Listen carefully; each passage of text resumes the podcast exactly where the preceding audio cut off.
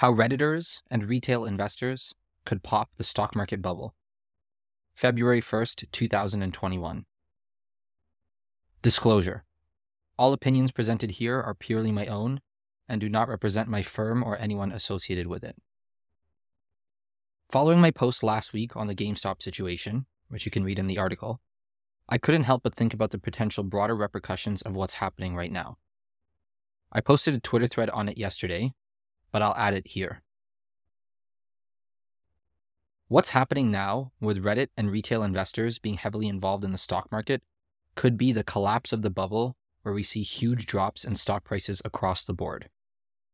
Here's my thinking. If Redditors and retail investors continue to hold big positions in heavily shorted stocks like GameStop, A M C, Nokia, and others, hedge funds are going to have to pay back their short shares eventually.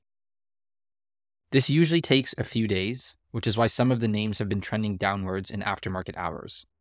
Hedge funds are changing positions outside of market hours to force retailers to sell their position because it looks like the stock is going down. But, as we saw with GameStop at the end of last week, the price in the pre-market, can't remember which day, went down to around one hundred dollars, but the stock closed on Friday, January twenty-ninth at three hundred twenty-four dollars a share. Why? Because retail was still buying and holding, forcing hedge funds to cover their positions. What's interesting about these other names, like Nokia, A M C, Cost, et cetera, is there are big short positions on them as well. I can't verify all the information personally, but if it's true, then hedge funds are going to have to start buying shares at much higher prices in order to cover their short positions.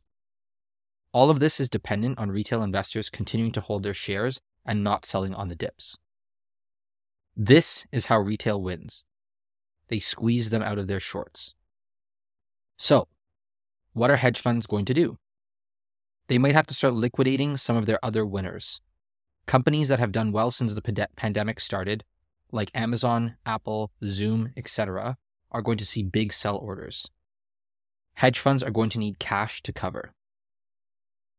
This could be the demise of many hedge funds, but also the broader market because of the massive selling.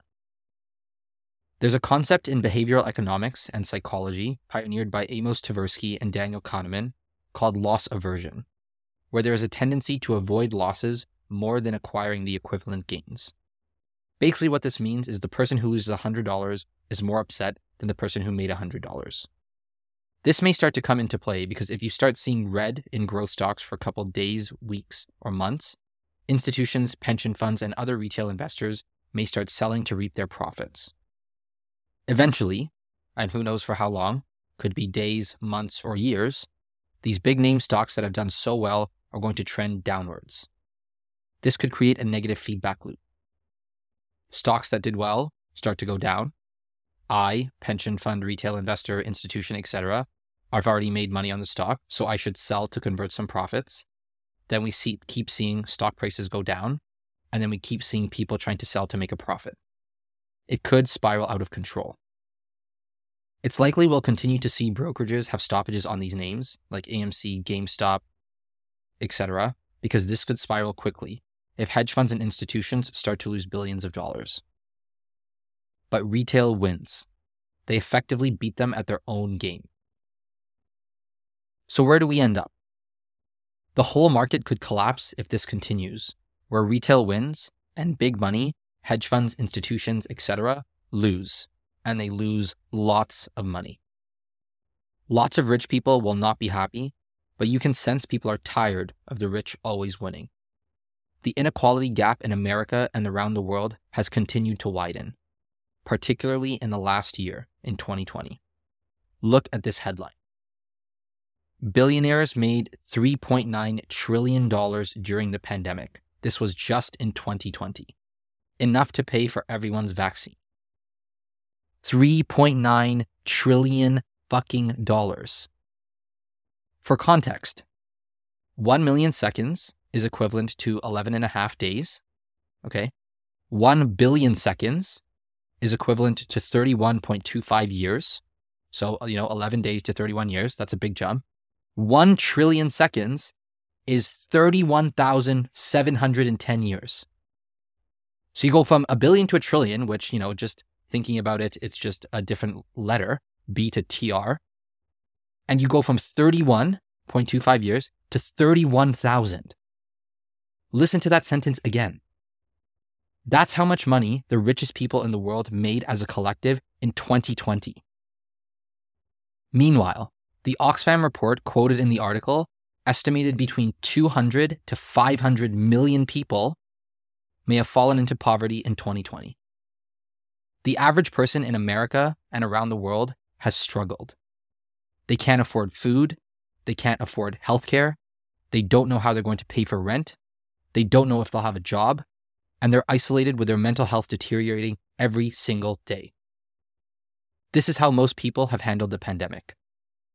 It feels like all the voices I see in tech and the innovation economy are talking about how great their tech companies are and the broader tech industry is doing. But the average person is struggling and no one is coming to help them. Listen, I'm sure the average person is happy to see rich people fall, and I am too. But a market collapse is going to have many broader consequences that will affect all of us down the line. I don't know what the second, third, and fourth order consequences are at this point, but they don't look good in the short term. What I've done the last two years is try and figure out what those consequences are, and many more episodes and things that I've already written will come and talk about this. Or I could be totally wrong about all of this, and this was a really fun thought experiment. Since I wrote this, which was a few weeks after I added a little brief thing at the bottom, there are a few thoughts I've had. Number one, this is all dependent on retail investors buying into the stocks and holding their positions, potentially for weeks, months, and years. If they can do that and not sell when C N B C or another mainstream media outlet tells them to, hedge funds will fall. Number two, hedge funds and market makers are going to do everything they can to not allow retail to win. Expect to see a few questionable decisions in markets over the next few weeks, months, and years, because as we've seen recently, hedge funds play by a different set of rules and always rig the game in their favor. Number three, this decoupling and decline in the market isn't going to happen overnight.